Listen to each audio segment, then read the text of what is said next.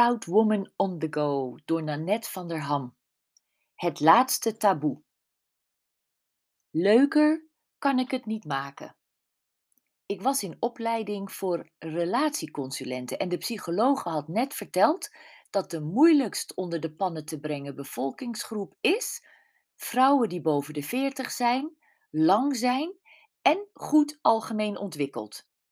De moeilijkst aan de vrouw te brengen mannen waren zij die klein, jong en laag geschoold zijn. Ik was geschokt. Het is statistisch bewezen dat de meeste mannen voor kleiner, jonger en dommer dan zij zelf gaan. Zelfs de psychologen zuchten. De Amerikaanse Man Whisperer, waar ik later in de leer ging om te leren over het gedrag van mannen, beaamde het. Je moet als vrouw boven de 45 jaar echt niet te lang dralen om een man te vinden, want voor je het weet kom je in de categorie 65 plus. Toen ik naar de laatste aflevering van Sophie Hilbrand tv-programma Sophie in de Kreukels zelfs haar partner Waldemar hoorde zeggen dat hij zijn hand er niet voor in het vuur durft te steken dat hij haar op haar vijftigste nog steeds aantrekkelijk zou vinden, drong het tot mij door. Hoe jong ik mij ook van binnen voel, hoe vitaal ik ook ben, qua sexy heb ik mijn langste tijd echt wel gehad.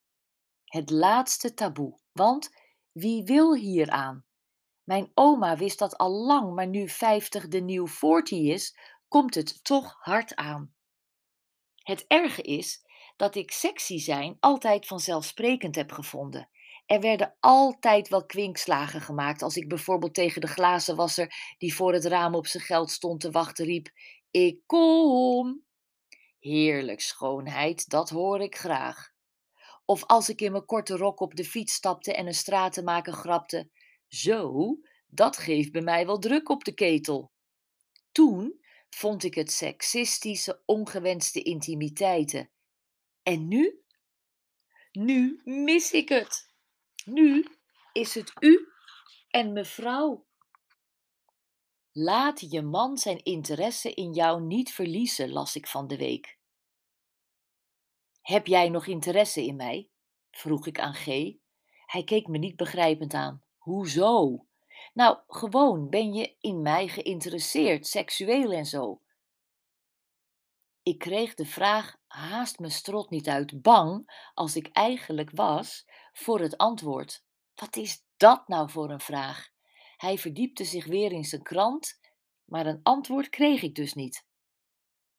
Van een zoektocht op internet onder de opdracht Zijn oudere vrouwen sexy?